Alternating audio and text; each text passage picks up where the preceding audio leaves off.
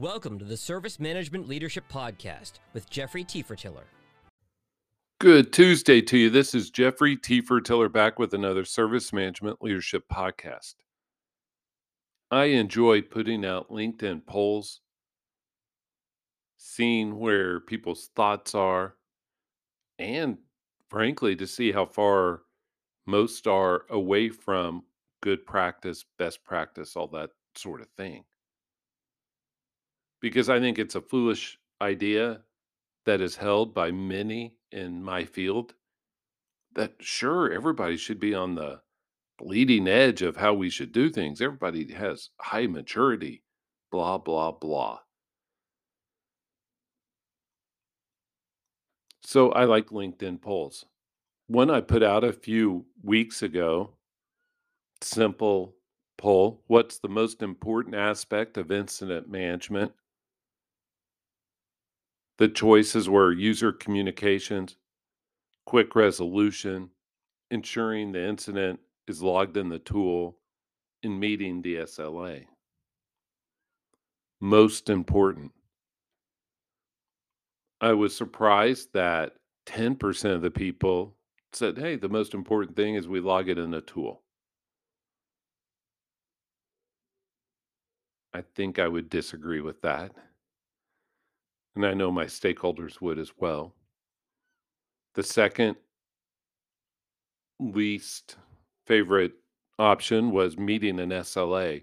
12%, one in eight, thought that meeting the SLA is what's most important for incident management.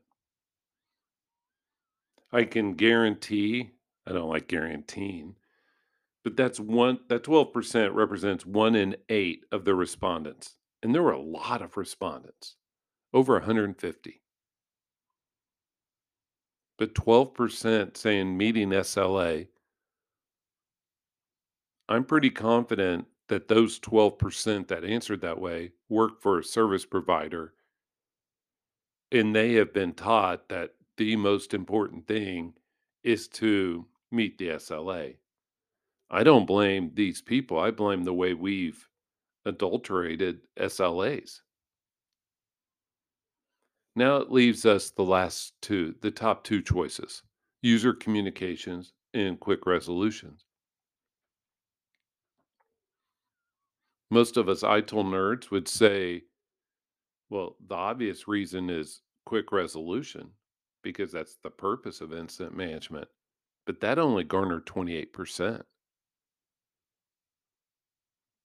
Communicating with users was 51%, which really struck me.